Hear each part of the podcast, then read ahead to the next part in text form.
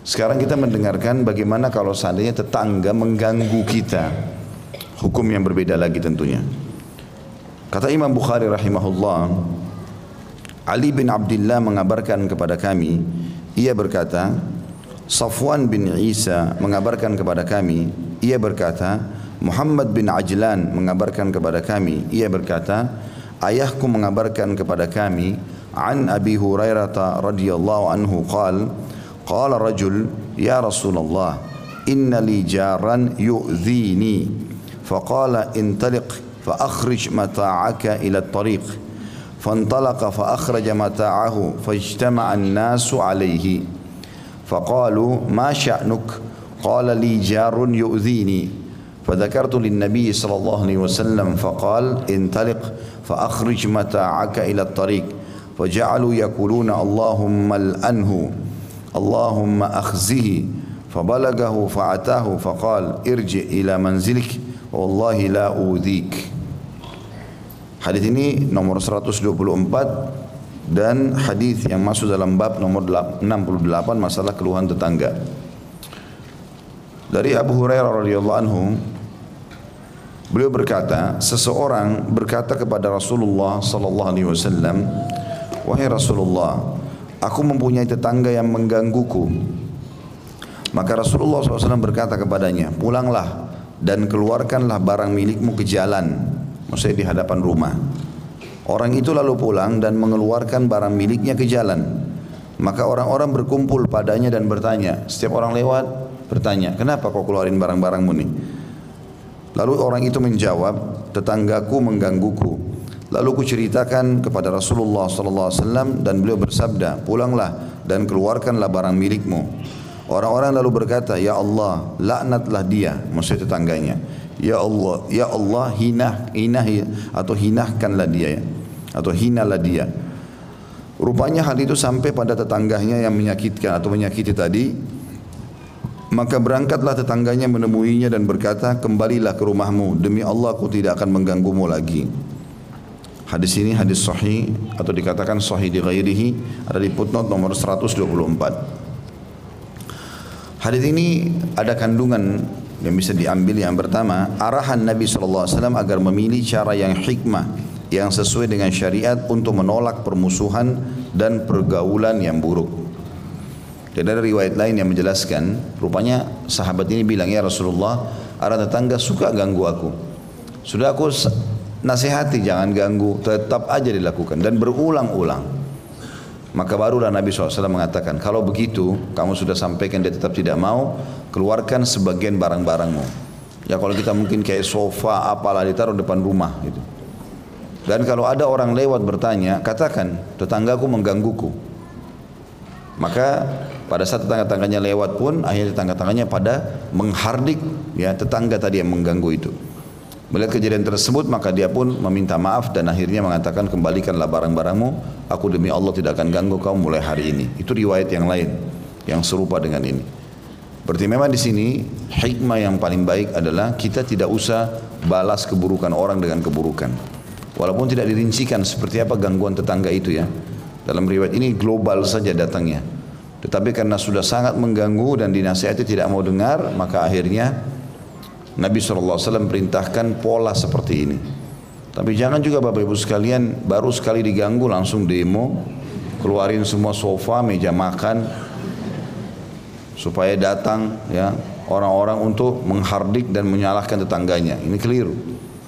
Ya, tapi kita nasihatin, tanya kenapa. Misal kita mau keluar rumah, ternyata di depan pagar dia parkir mobil. Jangan langsung marah, tanya dulu kenapa.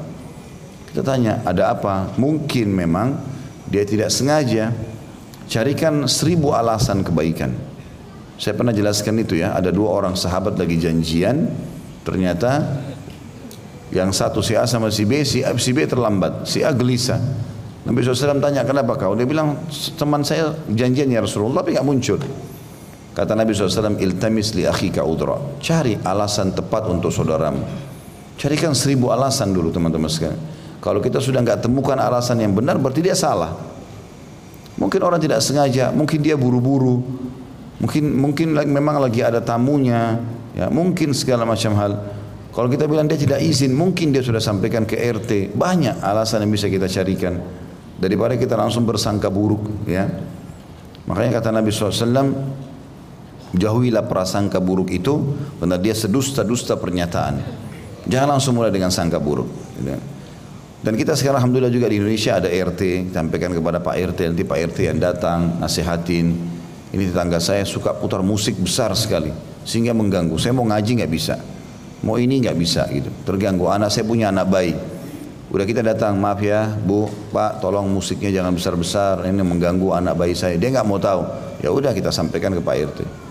Kalau Pak RT juga ternyata tidak peduli atau apa saja, nah barulah kita keluarkan barang-barang di pinggir jalan. Gitu kan. Seperti itulah.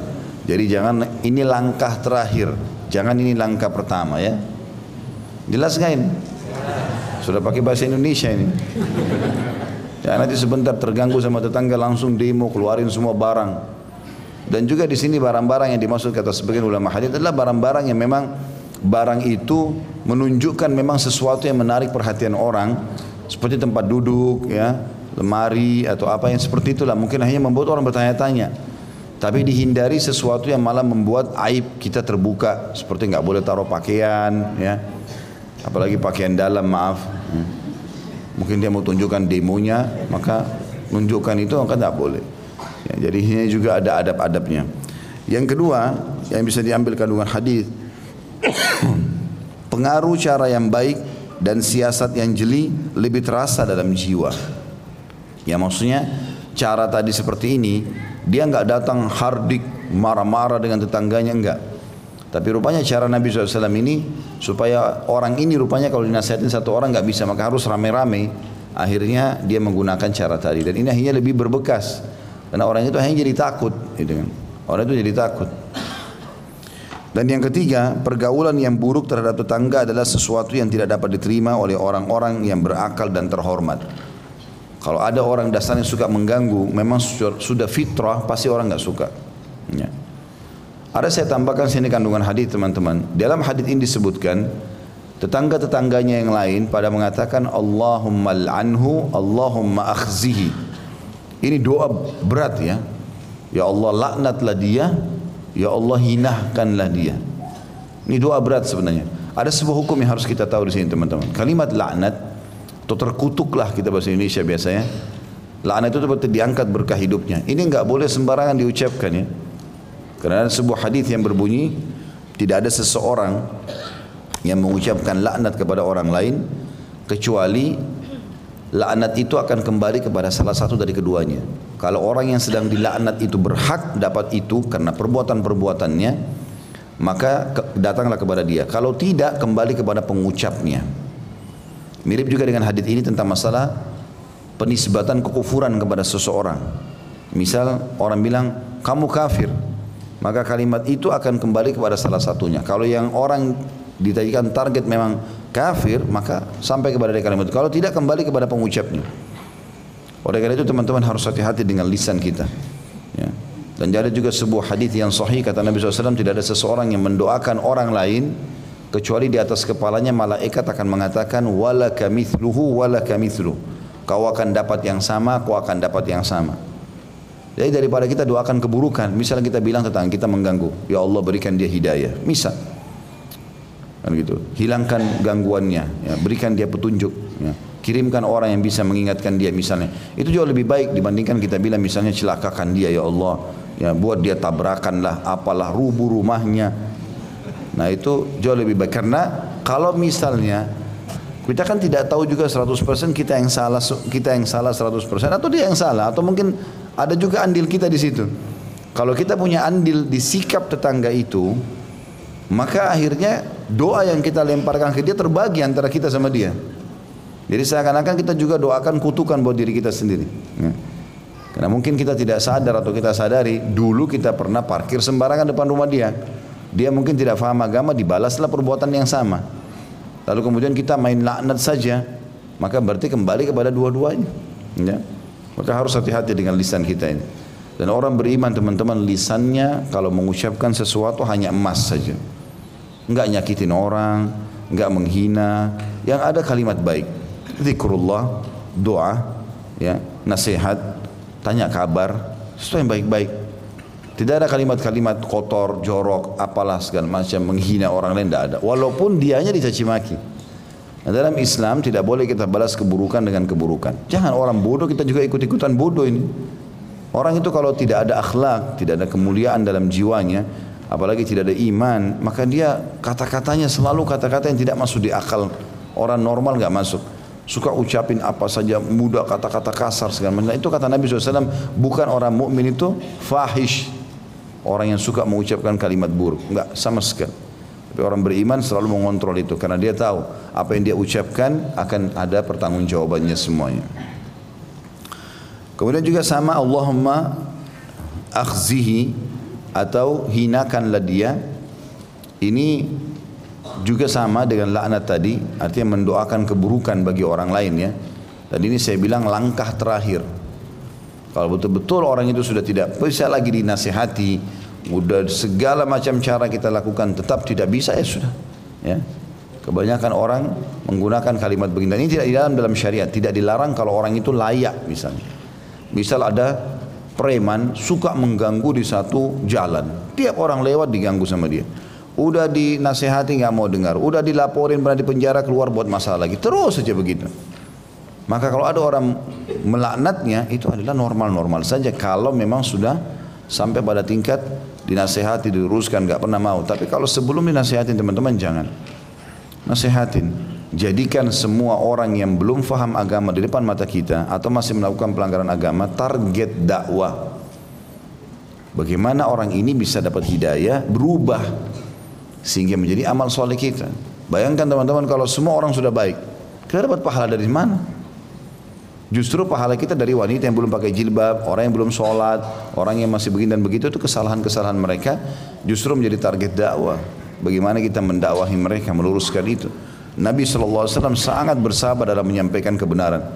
Ya, dan bahkan pada saat penduduk kota Taif Allah Subhanahu wa taala mau hancurkan dengan mengutus malaikat penjaga gunung Nabi SAW mengatakan jangan. Mereka tidak faham. Ya. Mudah-mudahan saja saya berharap ke depannya ada dari keturunan mereka yang keluar yang beriman kepada Allah. Maka akhirnya betul-betul Allah terima doa Nabi SAW keluarlah satu saja orang ini sudah mewakili kota Taif semuanya. Abdurrahman ibn Sakhar radhiyallahu anhu atau Abu Hurairah radhiyallahu anhu yang tadi kita sebutkan ya yang merawi hadis ini. Itu dari Kota Taif yang tadinya sudah mau dihancurkan oleh Allah Subhanahu wa taala. Karena satu kota nolak dakwah Nabi SAW. Bukan cuma nolak, mereka lempari Nabi dengan batu. Tapi Nabi SAW dengan sabar berharap mereka ini belum faham. Kalau mereka faham nggak mungkin mereka melakukan itu.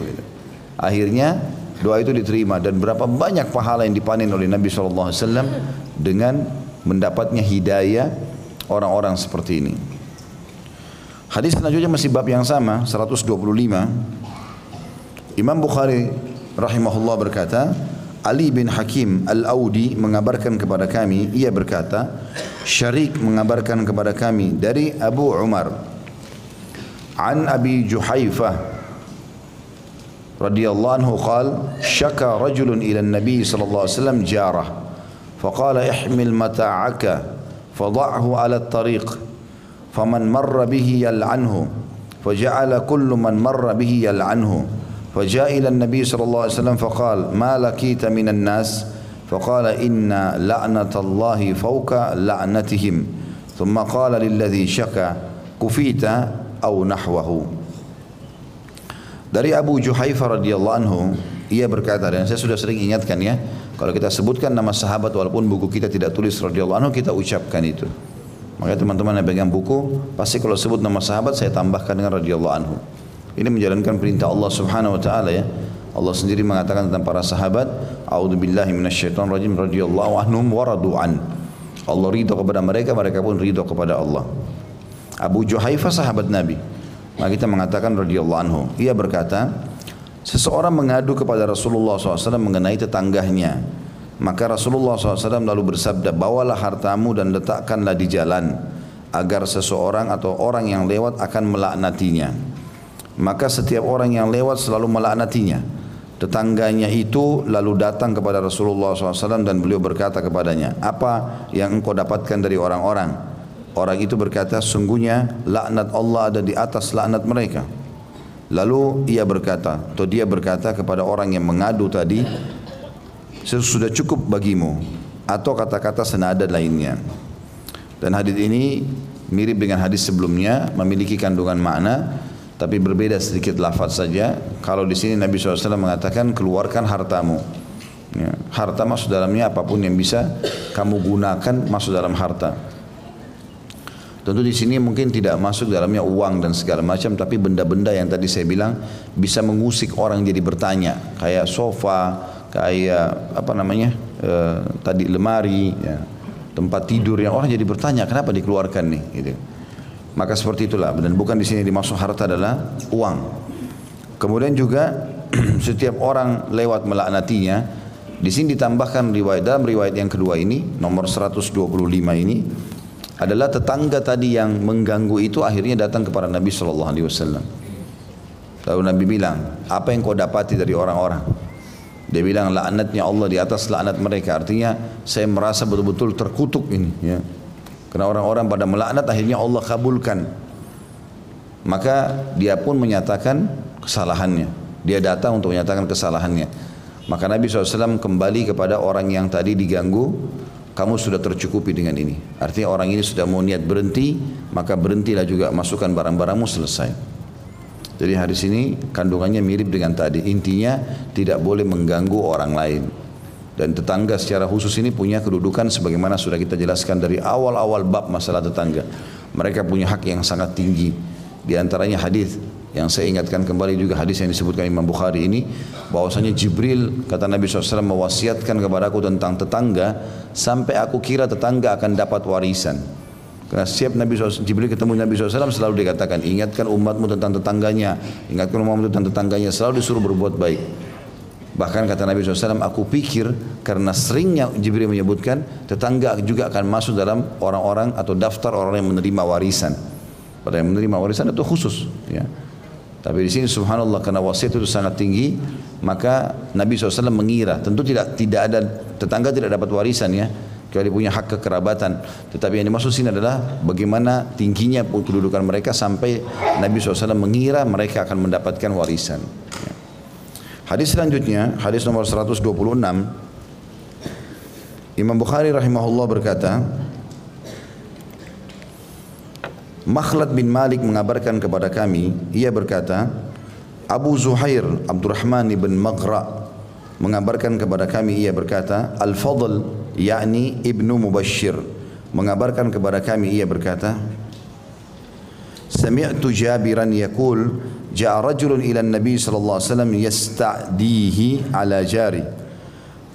فبينه وقائد بين الركن والمقام إذ أقبل النبي صلى الله عليه وسلم وراءه وراءه الرجل وهو مقاوم رجلا عليه ثياب بياض عند المقام حيث يصلون على الجنائز فأقبل النبي صلى الله عليه وسلم فقال بأبي أنت وأمي يا رسول الله من الرجل الذي رأيت رأيت معك مقاومك عليه ثياب بيض؟ قال أقد رأيته؟ قال نعم. قال رأيت خيرا كثيرا.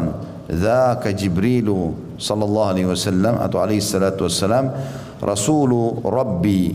ما زال يوصيني بالجار حتى ظننت أنه جاعل له ميراثا. Aku mendengar Jabir radhiyallahu anhu berkata, Seorang laki-laki menemui Nabi SAW di mana ia mengeluhkan tetangganya. Ketika orang itu duduk di antara makam Ibrahim dan rukun Yamani, maksudnya di Mekah. Tiba-tiba Nabi SAW datang.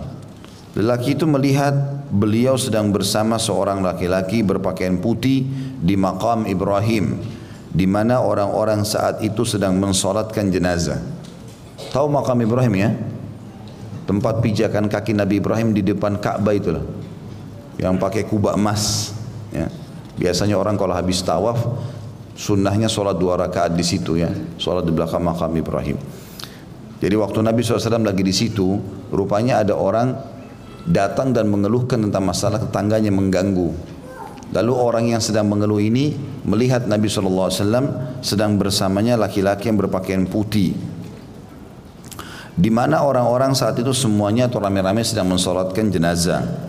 Orang itu lalu menemui Nabi SAW dan berkata, demi ayah dan ibuku, maksudnya orang yang mengeluhkan tentang tetangganya ini, yang diganggu oleh tetangganya, wahai Rasulullah, siapakah orang yang aku lihat bersamamu? Ia menghadapmu dan berpakaian putih. Maka Nabi SAW mengatakan, engkau telah melihatnya? Orang itu menjawab, benar. Iya, aku melihatnya. Lalu beliau SAW bersabda, engkau telah melihat suatu kebaikan yang sangat banyak. Karena itu adalah Jibril alaihissalam, utusan Robku atau penciptaku.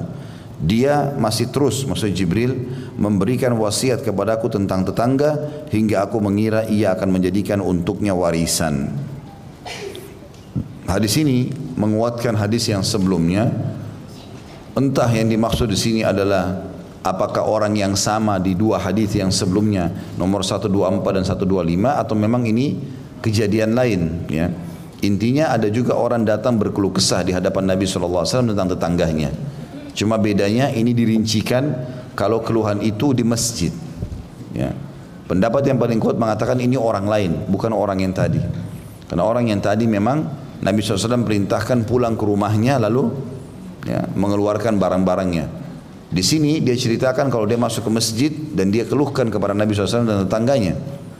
Kemudian orang ini menggambarkan pada saat dia selesai berkeluh kesah dengan Nabi SAW, Nabi ke makam Ibrahim. Jadi di depan pintu Ka'bah ada bekas pijakan kaki Nabi Ibrahim alaihissalam. Itu memang disebutkan dalam Al-Quran. Kalau Allah subhanahu wa ta'ala mengekalkan itu, fihi ayatum bayinatum maqamu Ibrahim dalam surah Al-Baqarah disebutkan. Ya, di, di, di sekitar Ka'bah itu ada tanda-tanda jelas makam atau bekas telapak kakinya Nabi Ibrahim alaihissalam. Itu untuk menjelaskan kalau memang memang Ibrahim alaihissalam yang membangun Ka'bah, ya, karena beliau yang membangun bersama anaknya Ismail alaihissalam setelah runtuh ban, e, ditimpa banjir besarnya Eh, zaman Nabi Nuh alaihissalam. Jadi Ka'bah itu pertama sekali dibangun oleh Nabi Adam alaihissalam bersama anaknya bernama Syith. Syith ya, Shin ya Tha ya. Ini dulu termasuk anak saleh ya, adik daripada Qabil dan Habil. Maka terjadi banjir besar di zaman Nabi Nuh alaihissalam, hancur rubuhlah bangunan Ka'bah, lalu dibangun kembali di zaman Ibrahim dan Ismail alaihi wassalam ya. Maka untuk mengenang itu Allah SWT tinggalkan pijakan kaki Ibrahim alaihissalam dan disunnahkan orang yang umrah atau haji dan tawaf di situ solat dua rakaat di belakang makam Ibrahim dengan membaca di rakaat pertama setelah Al-Fatihah Al-Kafirun dan rakaat kedua membaca setelah Al-Fatihah Al-Ikhlas ya. Kemudian pada saat itu orang-orang lagi sholat jenazah bersama Nabi SAW setelah selesai sholat jenazah rupanya orang yang berkeluh kesah tetangganya ini menyampaikan kepada Nabi SAW mengatakan ya Rasulullah tadi saya lihat di depan anda ada orang yang berbaju putih. Siapakah orang itu? Tujuan pertanyaan ini sebenarnya menunjukkan bahwasanya sahabat ini tidak mengenal siapa orang itu dan tidak semuanya orang melihatnya. Penyebutan tentang baju putih ini memang ini tradisi Jibril alaihissalam ada banyak sekali kejadian di mana Jibril AS datang dan menjelma menjadi manusia kemudian datang dengan baju berwarna putih bersih. Nanti akan saya jelaskan lebih panjang nanti di poin-poin uh, pelajaran yang kita ambil dari pedang-pedang hadis atau potongan-potongan hadis kita sekarang ambil globalnya dulu. Kemudian dia bertanya kepada Nabi SAW, Ya Rasulullah, siapa orang itu? Kata Nabi SAW, apa kau sempat lihat? Maka dia mengatakan, iya ya Rasulullah. Kata Nabi SAW, sungguh kau telah melihat sesuatu yang bagus sekali dan sangat banyak manfaatnya buat kamu. Karena itu adalah Jibril yang Allah mudahkan matamu untuk bisa melihatnya. Dia datang untuk mewasiatkan tetangga sampai aku mengira tetangga akan mendapatkan warisan. Kita coba bagi hadis ini menjadi beberapa bagian. Yang pertama adalah potongan tentang seorang laki-laki menemui Nabi SAW di mana dia mengeluhkan tetangganya. Ini sengaja saya akhirkan poin-poin ini karena tiga hadis ini mirip semuanya. Jadi pelajaran pertama dari ketiga hadis ini selain daripada kandungan hadis yang sudah kita sebutkan tadi, bolehnya seseorang datang kepada hakim, kepada orang yang ya lebih tua ya atau yang bijaksana atau pemimpin masyarakat untuk menyampaikan kepada uh, orang tersebut yang memang punya pengaruh tentang keluh kesahnya. Tentang keluh kesahnya. Jadi dia harusnya mengatakan itu. Kalau saya uh, terganggu oleh tetangga ini saya punya masalah seperti ini dan boleh orang berkeluh kesah. Tetapi orang kepada orang yang layak untuk itu. Dan ini terambil daripada hadis ketiga buah hadis ini adalah ada orang yang datang berkeluh kesah kepada Nabi wasallam. Potongan yang kedua dan ini pelajaran juga adalah dikatakan ketika orang itu duduk di antara makam Ibrahim dan rukun Yamani.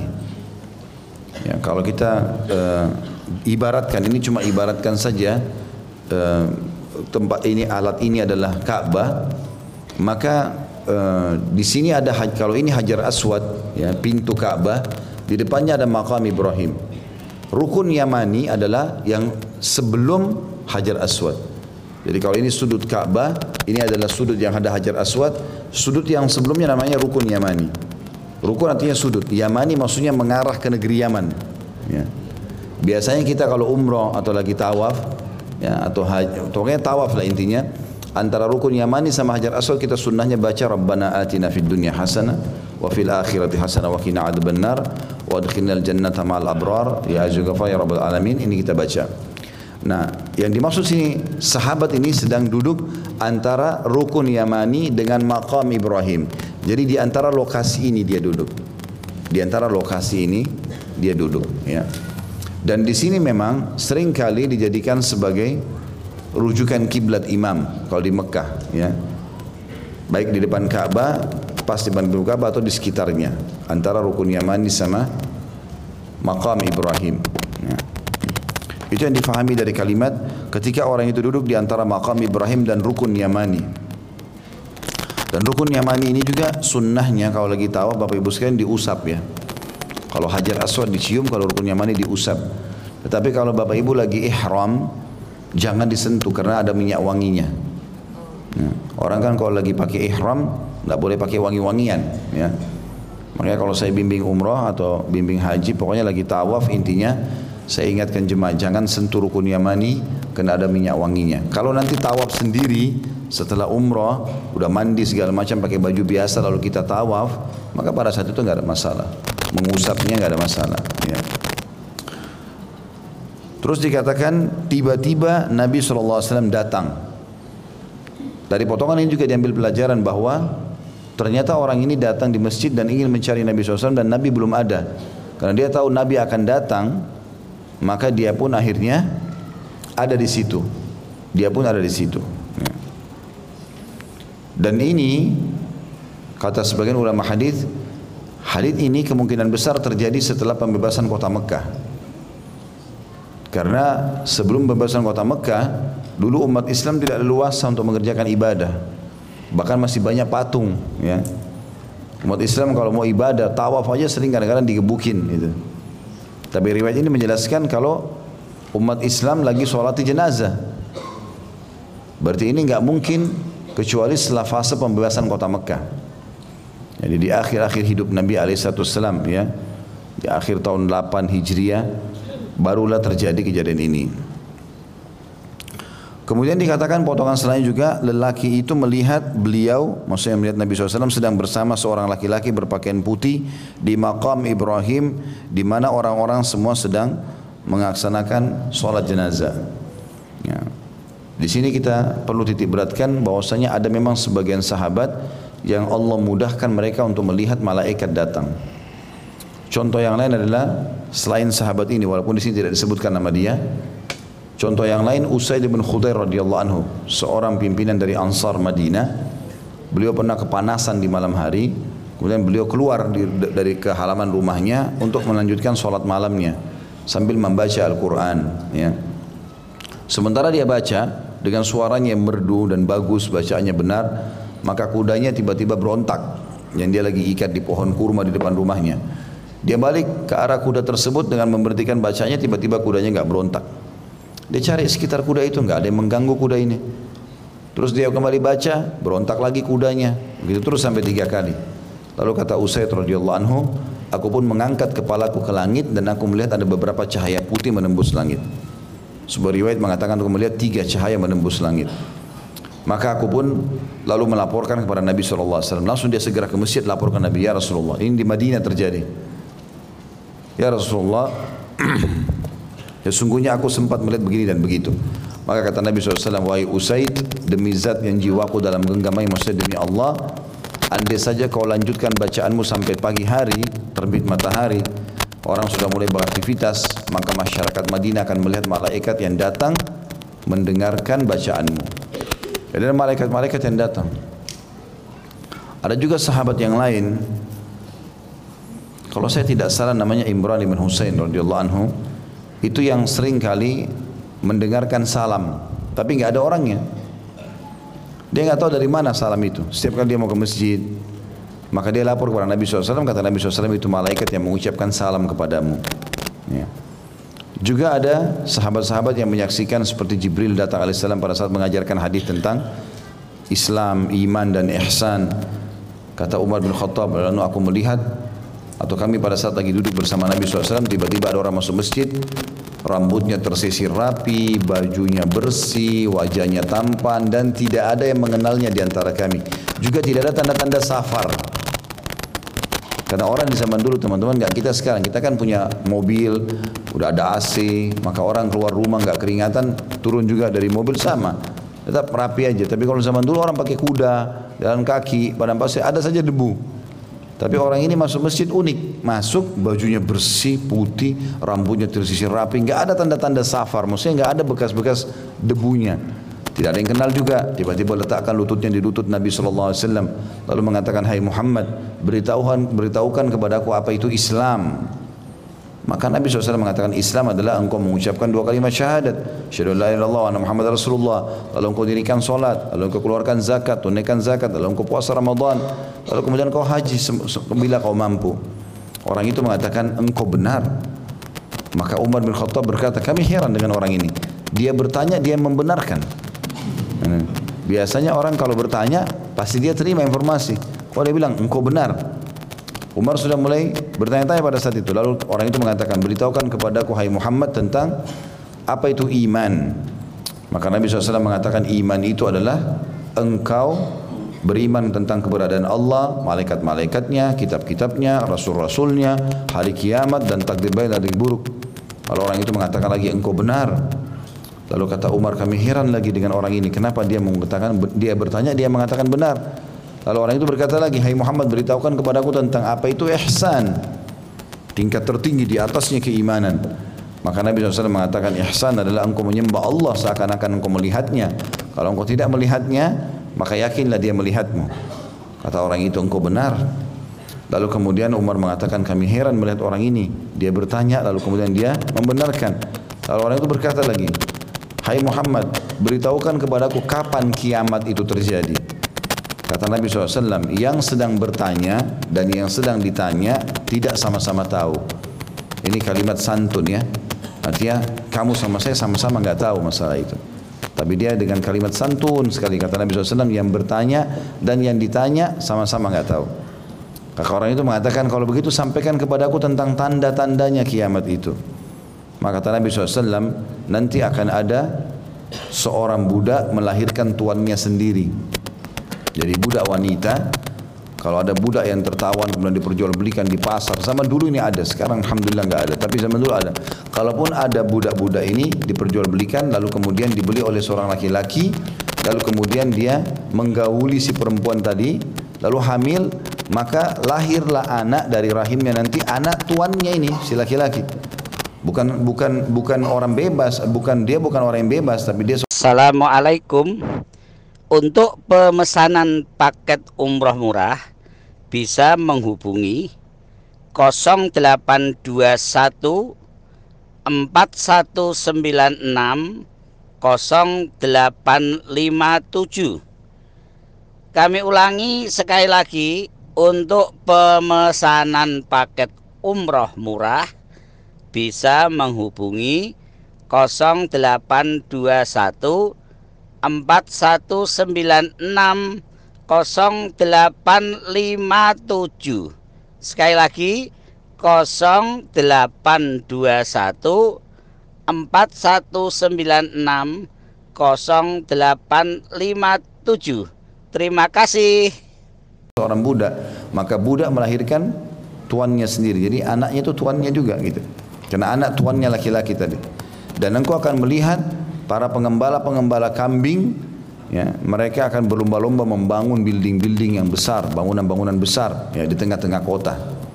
Dan ini sebagian ulama mengatakan hadis ini sudah terbukti. Ya. Seperti misalnya terjadi di Timur Tengah terutama apalagi di Imarat Arab ya.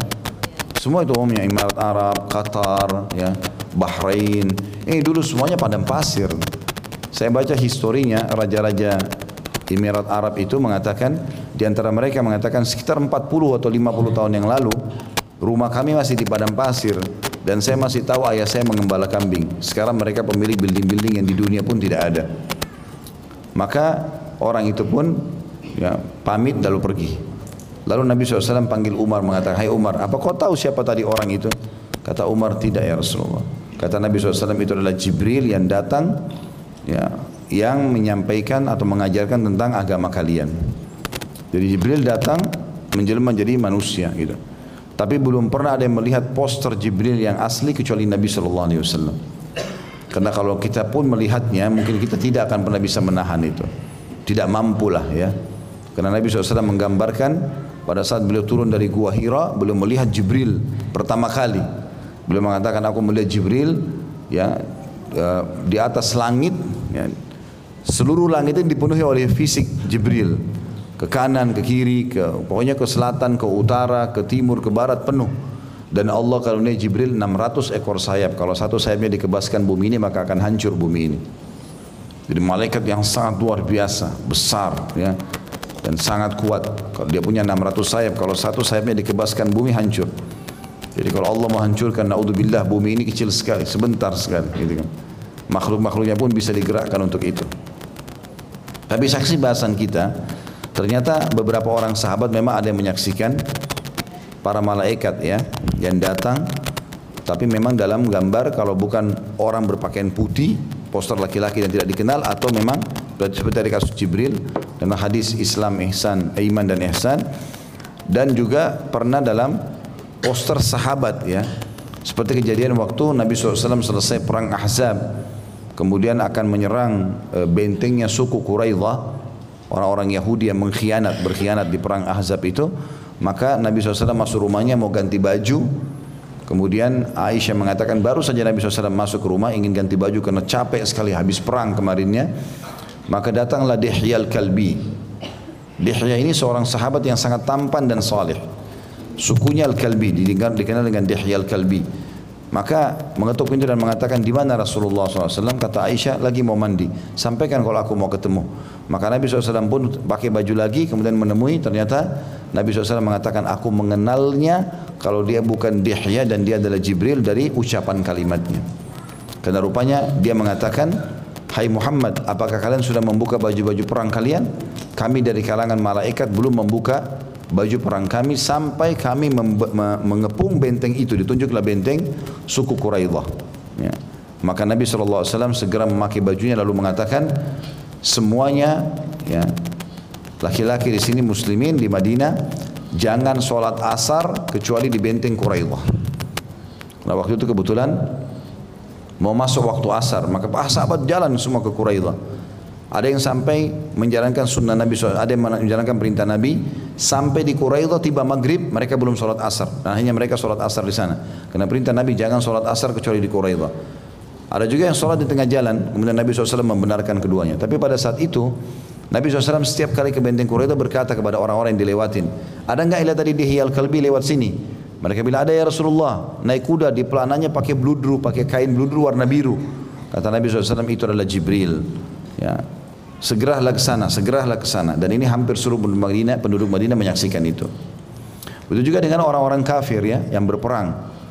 Yang berperang melawan kaum muslimin seperti di perang Badar, itu mereka menyaksikan para malaikat. Mereka menyaksikan para malaikat yang turun sebagaimana telah disampaikan dalam banyak riwayat berhubungan dengan masalah itu.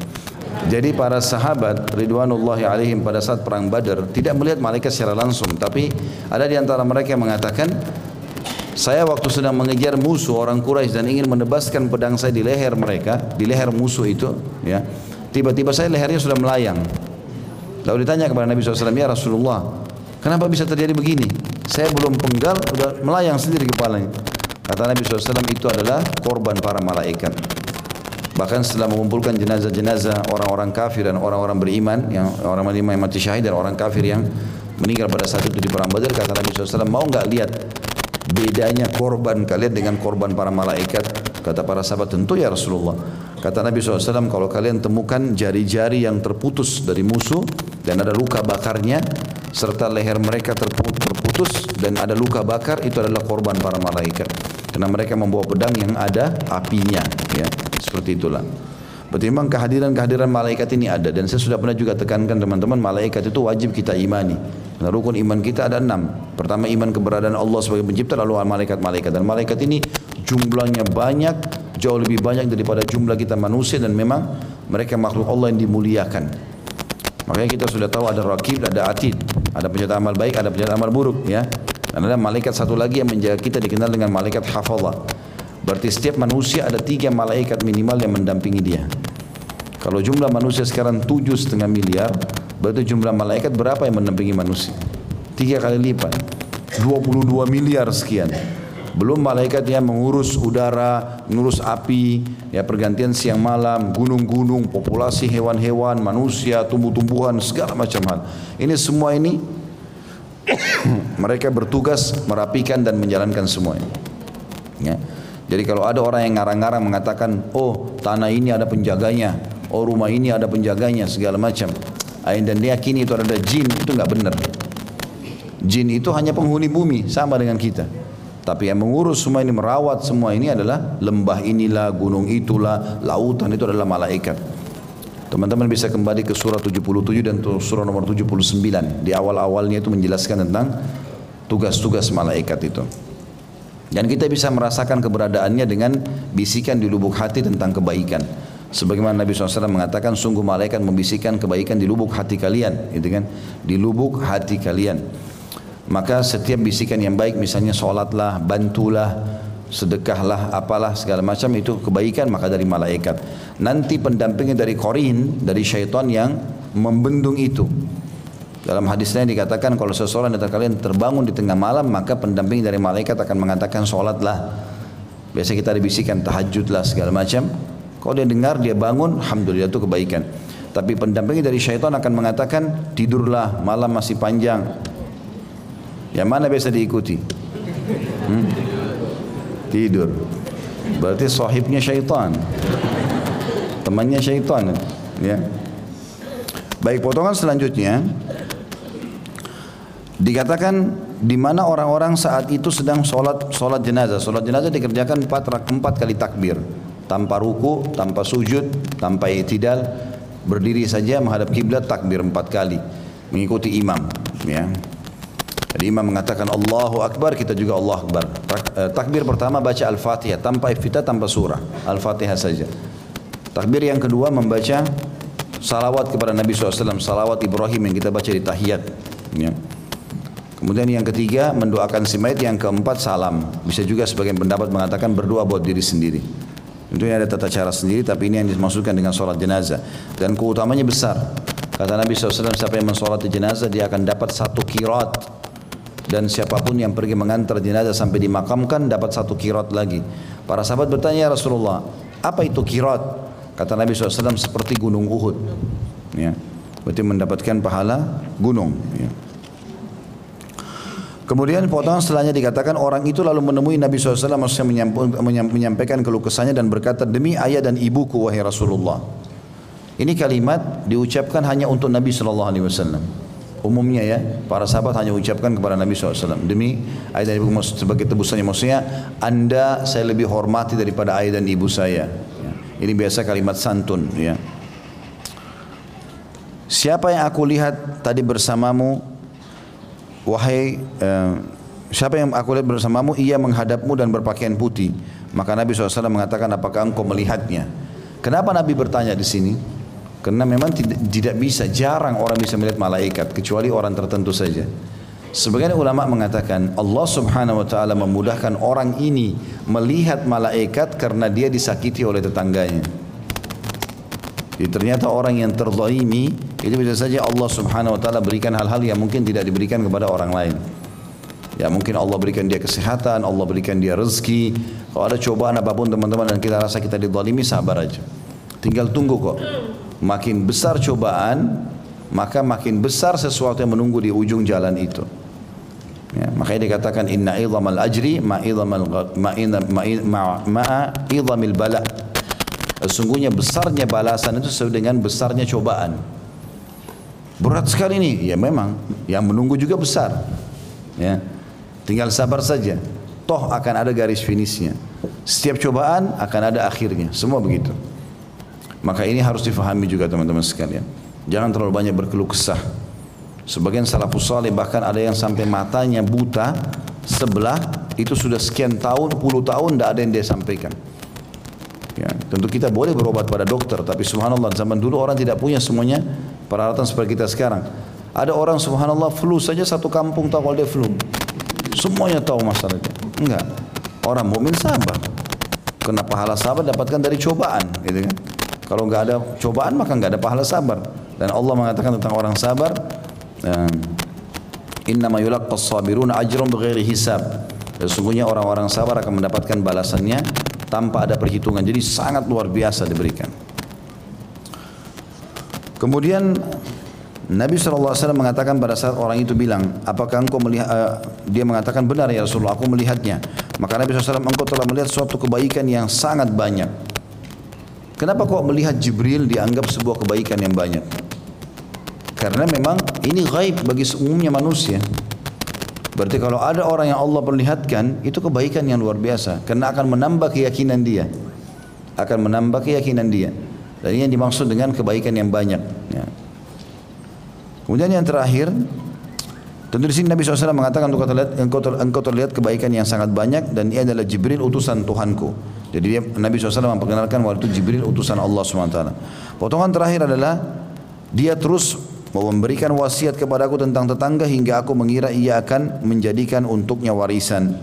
Ya artinya kalaupun sampai ya, tadi kau melihatnya sebenarnya Jibril itu sedang berbicara dengan aku dari pertama ketemu sampai dia berpisah dengan aku hanya wasiatkan tetangga. Ini tadi sudah kita singgung sedikit ya. Kalau seseorang itu uh, harus berbuat baik pada tetangganya karena tetangga diwasiatkan Jibril. Jadi wahyu dari langit langsung suruh semua umat Islam berbuat baik pada tetangganya berbuat baik pada tetangganya. Dan kita berbuat baik teman-teman tanpa berharap balasan. Sudah sering saya singgung dari awal. Bukan berarti kita memberi makanan pada tetangga lalu dikembalikan piring kosong kecewa. Enggak enggak usah. Enggak apa-apa. Kalau keluar lagi caci makinya tetangga enggak tahu diri. Berarti kalau kita begitu berharap balasan dari manusia, rugi sekali itu. Tidak, kalau orang berharap balasan dari Allah SWT tidak pada berharap balasan dari manusia. Kalau dia memberikan Alhamdulillah tidak juga tidak ada masalah. Dan kita tidak akan berhenti untuk berbuat kebaikan-kebaikan tersebut. Dan juga teman-teman harus poin penting juga ya. Kalau kita mau memberikan sesuatu pada tetangga, kita juga harus tahu ya. Artinya yang kita berikan itu sesuatu yang masuk akal lah. Walaupun sesuai dengan kemampuan kita. Artinya umum orang makan segala macam ya. Kalau kita yakin makanan-makanan itu mungkin bisa mendatangkan atau tidak umumnya orang makan, misal terlalu banyak minyaknya, atau memang makanan itu tidak umum, tidak semuanya orang makan. Mungkin makanan tradisi di kampung kita misalnya orang tidak semua tahu. Belum tentu juga rasanya nyaman, gitu kan?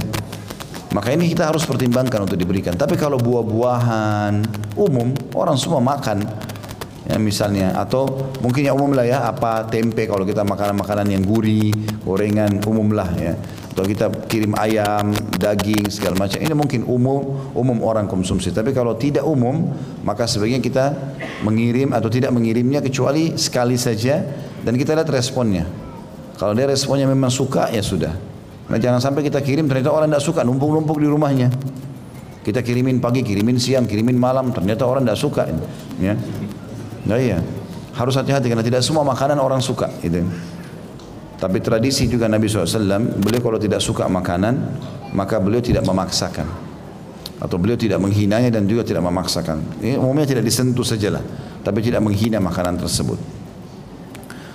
Baik, selanjutnya bab 69 orang yang mengganggu tetangganya hingga keluar. Kita mau selesaikan ini ya. Karena sampai bab nomor 70 tetangga itu kalau tidak salah. Imam Bukhari rahimahullah berkata di nomor hadis 127 Isam bin Khalid mengabarkan kepada kami ia berkata Arta bin Al-Munzir mengabarkan kepada kami ia berkata Aku yakni Abu Amir Al-Himashi mendengar ia berkata kana Thauban radhiyallahu anhu yaqul ma min rajulaini yatasaramani fawqa thalathati ayyam fayahlaka ahaduhuma famata wa huma ala dhalika illa halaka jami'a wa ma min jarin yadhlimu jarahu wa, yak, wa atau wa yakhiruhu hatta yahmilahu dhalika ala an yakhruja min manzilihi illa halak Thauban radhiyallahu anhu Thauban ini sahabat Nabi yang tadinya mantan budaknya Nabi.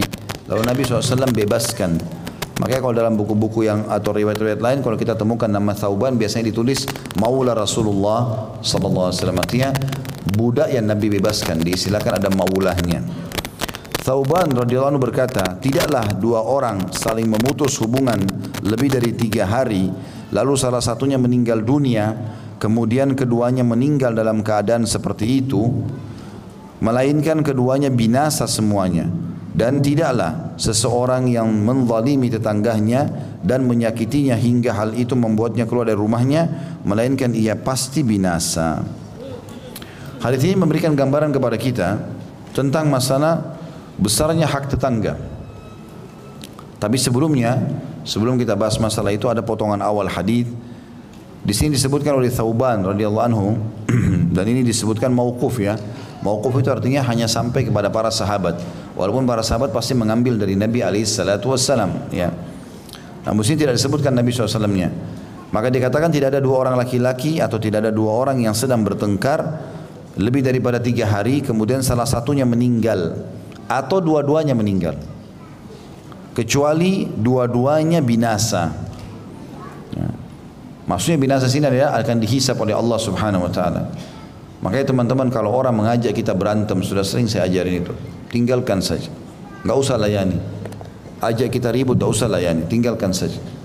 Kalau ada argumentasi kita mau sampaikan, ah, sampaikan argumentasi selesai itu tinggalkan. Enggak perlu ribut. Jangan layani dia karena kalau dia ribut kita kita juga ribut dua-duanya kena laknatnya Allah SWT. Kata Nabi SAW kalau dua orang bertengkar maka laknat Allah akan turun kepada yang memulainya Kemudian yang diam akan dapat rahmat sampai dia membalas rivalnya. Oleh karena itu tidak perlu teman-teman sekalian. Bahkan ada namanya hukum kisos. Ya. Di zaman Nabi SAW pernah ada sahabat itu berantem, tonjok-tonjokan segala macam sampai yang satu jatuh giginya. Gitu kan? Maka dilaporlah kepada Nabi SAW. Nabi SAW tahu kalau ini dua orang dua-duanya tadinya emosional aja berantem. Jadi bukan salah satunya terdolimi lalu yang terdolimi ini membela diri bukan. Kalau itu boleh. Kita lagi jalan diserang oleh penjahat kita bela diri. Kita bunuh dia pun tidak berdosa. Tapi ini enggak memang berantem emosional aja dilayani ajakan berantem orang lain. Maka Nabi SAW menghakimi memberikan pilihan orang yang sedang jatuh giginya ini. Apakah mau dibayar dia? Dianya satu gigi itu sekitar lima ekor unta kalau tidak salah. Ya, ya itu enggak enggak kecil besar, lima atau sepuluh ekor unta. Ya. Jadi satu gigi kalau gigi antum jatuh semua banyak sekali. Kayak mendadak itu. Yang jelas tanggal giginya dikasih pilihan bayar dia atau kisos. Gitu. Tapi karena karena buru-buru dia, dia minta saja dibayar dia, dibayarlah dia tersebut. Setelah dibayar dia, dia baru bilang, ya Rasulullah bagaimana dengan gigi saya? Kata Nabi SAW, sudah selesai, kau buru-buru. Gitu kan? Kau sudah buru-buru. Semestinya memang kisosnya sama. Jadi kalau ada orang pernah di Madinah, ada ada seorang budak, rupanya di dua sisi kepalanya itu luka karena pernah ditekan sama batu oleh orang Yahudi. Ini akhirnya ditanya oleh Nabi SAW, siapa yang lakukan ini? Dia nggak mau bilang, ketakutan. Sampai akhirnya disebutlah nama-nama, terbuktilah orang Yahudi tersebut. Ketangkap, dia mengaku. Maka disuruh juga lakukan hal yang sama pada orang itu. Makanya tidak boleh sembarangan teman-teman. Main tonjok orang, main berantem, nggak usah. Tinggalkan aja. Kalau dia serang antum setelah itu, dan berbahaya kita membela diri, kita tidak kena hukum kisos. Faham gak ini? Jadi nggak usah berantem-berantem, tunjukkan keberanian, suaranya teriak-teriak, jambak-jambak orang. Gak ada gunanya. Mau tunjukkan keberanian pergi Palestina sana. Nah itu. Berantem sana. Betul itu betul ke jihad. Nah itu Nabi SAW kalau di medan jihad suruh sahabat berdirilah menuju ke surga Tuhan kalian. Ambil pedang ini lawan musuh kalian sampai patah. Begitu Nabi SAW motivasi kalau di peperangan. Kalau lagi hidup begini bertetangga, damai, ini berantem berantem, sikut sana, sikut sini, menunjukkan keberanian. Salah ini. Makanya perbuatan-perbuatan seperti anak-anak kita semoga Allah kasih hidayah yang SMA, tawuran-tawuran segala macam. Ini gak benar semuanya sampai akhirnya merusak badannya orang lain, membunuh segala macam. Ini dosa semua. Ya. Baik, jadi kalau ada dua orang yang berantem, kemudian salah satunya meninggal. Dalam riwayat ini dikatakan dua-duanya binasa. Apalagi kalau dua-duanya meninggal. Kok bisa? Kan yang satu sudah meninggal, maka dia bisa binasa mungkin. Ya, karena dia tidak tidak sempat minta maaf misalnya. Tapi yang masih hidup kan masih bisa taubat. Ya, di sini mirip dengan hadis Nabi SAW yang lain yang berbunyi Idal taqal muslimani bisayfihima fal qatil wal maqtul finnar. Kalau dua orang muslim bertemu dengan pedang masing-masing, maka yang membunuh dan yang dibunuh dua-duanya masuk neraka. Maka sahabat bertanya ya Rasulullah, hadal qatil fama balul maqtul. Kalau ini yang membunuh kami sudah faham, tapi orang yang dibunuh sudah mati dibunuh. Mengapa dia juga masuk neraka? Kata Nabi SAW, Innahu kana harisan ala qatli sahibihi. Karena dia sangat ya menjadikan target untuk membunuh rivalnya. Kebetulan dia terbunuh, kalau dia tidak terbunuh dia akan bunuh pasti. Maka gara-gara itu dua-duanya akan dihisap. Nah mirip dengan kasus ini. Jadi mereka berantem ini memang dua-duanya target ingin saling me me melukai lah segala macam. Maka kalau ada salah satunya meninggal tidak sempat menyelesaikan perkara itu selama dalam tiga hari, maka itu tentu akan ada ancaman yang disebutkan di sini. Begitu juga dengan tetangga. Siapa pun yang mengganggu tetangganya sampai tetangganya keluar dari rumahnya, maka berarti ya, binasalah dia. Makna binasa dia akan dihukum oleh Allah Subhanahu wa taala. Makanya Nabi SAW mengatakan teman-teman sebagai seorang muslim dikatakan al-muslimu man salim al-muslimuna min lisanihi wa yadi. Orang muslim yang sejati justru yang menjaga orang lain agar selamat dari bahaya lisan dan tangannya. Enggak pernah nyakitin orang, enggak pernah mukul orang segala macam. Ya. Ini perlu diketahui. Kita perlu memperlihatkan keberanian segala macam. Ada tempatnya di kancah jihad. Pernah waktu Nabi SAW tiba di salah satu peperangan di perang Badr, beliau radhiyallahu anhu, uh, beliau alaihissalam mengambil pedang lalu mengatakan siapa yang memberikan haknya pedang haknya Allah dan Rasul di pedang ini? Hamzah berdiri, saya Rasulullah. Kata Nabi SAW, duduklah, ditarik kembali. Ini Hamzah, siapa yang tidak kenal keberadaannya luar biasa gitu. Maka Nabi SAW bilang lagi, siapa yang memberikan haknya Allah dan Rasulnya di pedang ini? Ali bin Abi Thalib berdiri, saya Rasulullah. Nabi SAW tarik lagi, suruh duduk. Berdiri lagi, Nabi ulangi lagi, siapa yang memberikan haknya Allah dan Rasulnya di pedang ini? Berdiri Mikdad. Mikdad ini juga orang yang sangat kuat. Sampai Umar bin Khattab menggambarkan Mikdad sama dengan kekuatan seribu orang. Suaranya, strateginya, keberaniannya luar biasa gitu. Satu orang ini sudah kekuatannya seribu orang. Dia bilang saya Rasulullah langsung mau diambil. Nabi tarik lagi. Nabi ulangi lagi yang keempat kali. Siapa yang memberikan haknya Allah dan Rasul di pedang ini? Maka Syammah radhiyallahu anhu atau dikenal dengan julukan Abu Dujana, sahabat Nabi Muhammad dari Madinah mengatakan, "Ya Rasulullah, apa haknya Allah dan Rasul di pedang itu?" Nabi SAW mau ini, tanya dulu. Jangan main ambil. Gitu. Maka Nabi SAW mengatakan, engkau mengambilnya, engkau hantamkan ke musuhmu sampai bengkok pedang ini. Dia mengatakan saya kasih ya Rasulullah. Maka diambillah pedang tersebut. Nah waktu sudah diambil, Abu Dujana ganti imamahnya. Orang Arab dulu punya tradisi, kalau dia mau mati-matian melawan, dia pakai imamah merah. Biasanya orang pakai hitam atau putih, ini dia pakai warna merah. Lalu dia ambil pedang tersebut ditempelkan di dadanya, lalu dia jalan di depannya orang-orang Quraisy ini sambil seperti orang sombong gitu, nunjukin kehebatannya. Maka Nabi SAW melihat ke arahnya sambil mengatakan, ketahuilah, dibilang pada sahabat yang lain, sikap seperti ini dimurkahi oleh Allah kecuali di tempat ini. Artinya di kancah jihad silakan. Selain ini jangan. Bawa pedang, ajak tetangga berantem, pukul-pukul pagarnya, di pasar, gulung baju, berantem, apa ya? Kadang-kadang di Indonesia yang lucu terjadi apa? Ini muslim, ini muslim, dua-dua takbir. Takbir apa? Masuk neraka. Lah iya kan itu terjadi waktu itu di Kalimantan kan ya? Yang orang Madura sama orang apa berantem itu hari. Ini takbir, ini takbir. Takbir apa ini? Takbir itu di Palestina sana. Takbir di mana di tempat orang-orang kafir. Keliru ini, gitu kan? Tapi subhanallah banyak orang tidak faham. Ya. Maka harusnya hati-hati di sini teman-teman sekalian. Karena hukuman akan datang kepada keduanya. Kalau di kancah jihad berbeda. Maka jangan ajak berantem, jangan terima pemberantaman segala macam ini, tinggalkan saja. Kandungan hadis yang pertama, anjuran agar menghilangkan sikap saling menjauhi dan menjauhkan diri dari permusuhan dan pemutusan hubungan. Jadi usahakan kita tidak punya musuh lah. Orang yang musuhi kita terserah. Kitanya nggak usah ikut-ikutan. Yang kedua, semangat Islam untuk menjaga persatuan dan keharmonisan bangunan masyarakat. Bagaimana Islam melarang tidak boleh ada orang berantem lebih dari tiga hari. Hmm. Dan ada juga hadis yang lain ya, kayak kita sekarang hari Kamis ini, kata Nabi SAW, setiap Senin dan Kamis Allah Subhanahu Wa Taala akan mengampuni setiap mukmin yang tidak menyekutukan Allah, ya, dan tidak punya masalah dengan saudaranya. Kalau ada orang punya keributan dengan seseorang, kalau dia dimusuhi terserah dia, tapi asal dia tidak ikut-ikutan. Nah kalau ada orang yang berantem dua orang, kata Nabi SAW, maka dikatakan oleh para malaikat, eh, tundahlah pengampunan dosa dua orang sampai mereka baikan, tundalah tiga kali ya, tundalah eh, pengampunan dosa kedua orang ini sampai mereka baikan sampai tiga kali diulangi perkataan tersebut. Jadi memang Senin Kamis ini pengampunan dosa, tidak syirik, tidak punya musuh. Tiap minggu kita dapat dua hari ini. Lalu kenapa kita harus berantem sama orang lain? Dia musuh kita biarin aja. Jangan bodoh dibalas dengan kebodohan. Yang ketiga, peringatan agar menjauhi pergaulan yang buruk terhadap tetangga serta penjelasan akibat buruk bagi orang-orang yang berbuat zalim dan melampaui batas. Ya. Ini sudah jelas artinya tidak boleh kita berbuat kezaliman. Bab yang terakhir masalah tetangga adalah bab nomor 70 bertetangga dengan orang Yahudi.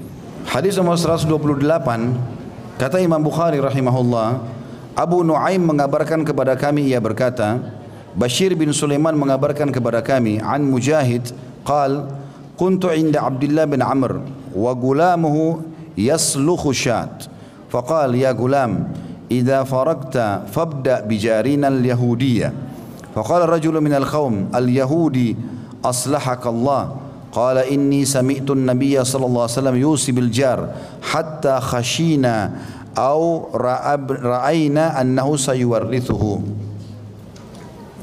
dari Mujahid ia berkata aku pernah berada di rumah Abdullah bin Amr dan pembantunya tengah memotong seekor domba.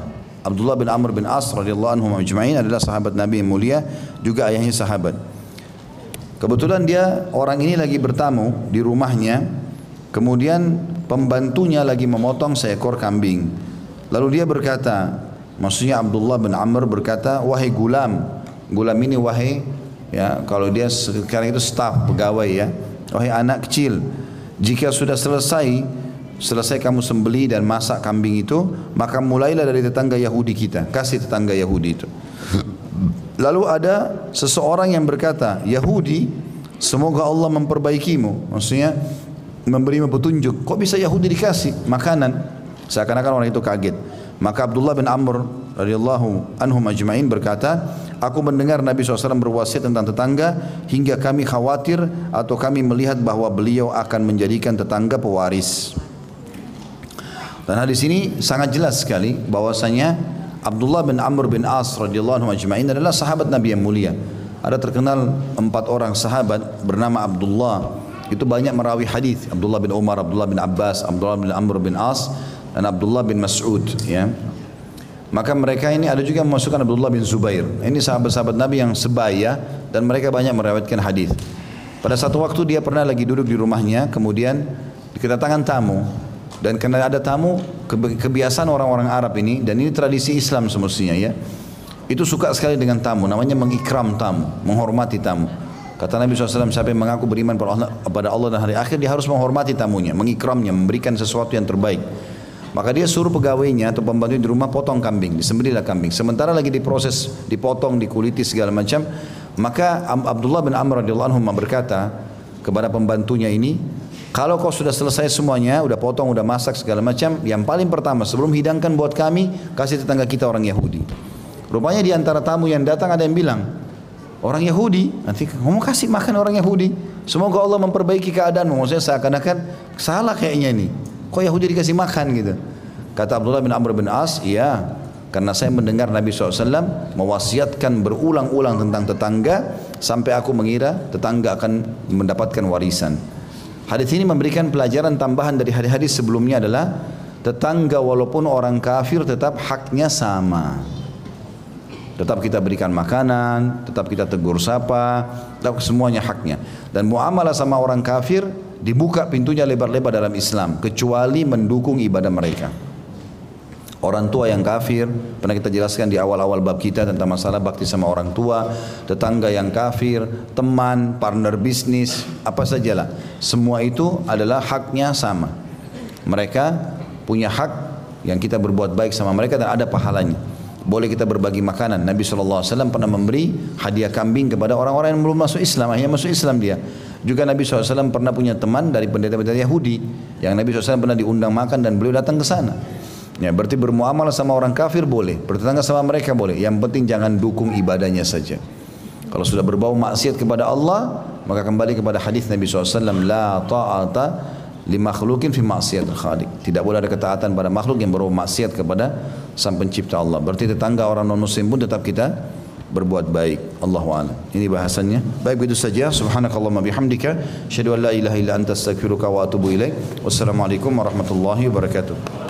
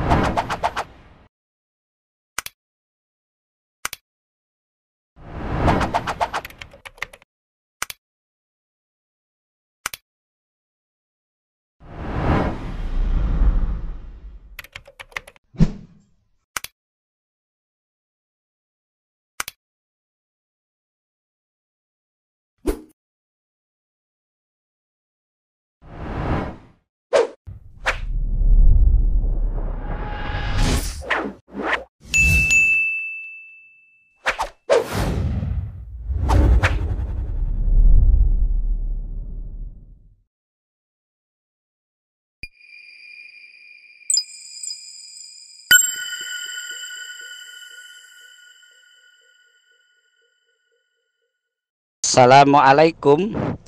Untuk pemesanan paket umroh murah Bisa menghubungi 0821